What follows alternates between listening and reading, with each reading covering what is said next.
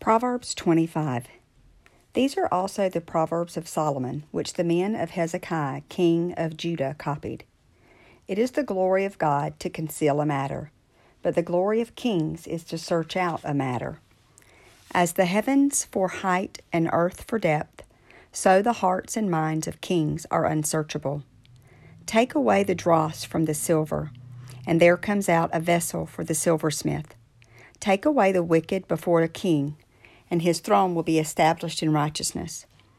Do not be boastfully ambitious and claim honor in the presence of the king, and do not stand in the place of great men, for it is better that it be said to you, Come up here than for you to be placed lower in the presence of the prince, whom your eyes have seen. Do not rush out to argue your case. Otherwise, what will you do in the end, when your neighbor humiliates you?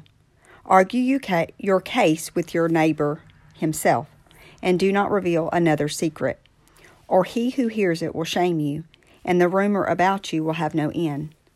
Like apples of gold in settings of silver is a word spoken at the right time like an earring of gold and an ornament of fine gold.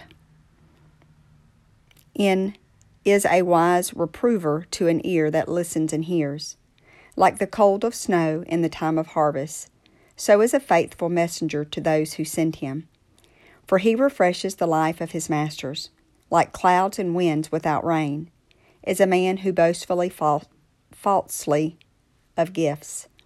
By patience and a calm spirit a ruler may be persuaded, and a soft and gentle tongue breaks the bone.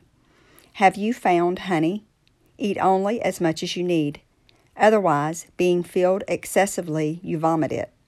Let your foot seldom be in your neighbor's house, or he will become tired of you and hate you.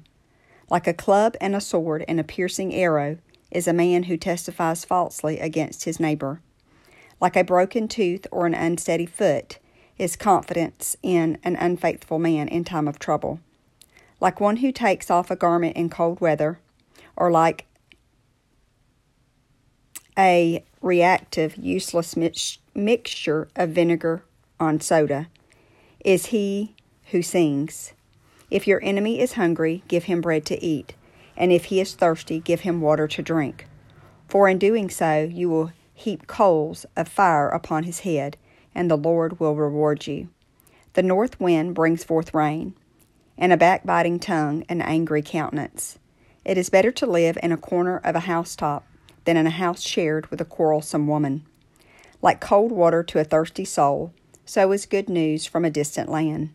Like a muddied fountain and a polluted spring, is a righteous man who yields and compromises his integrity before the wicked.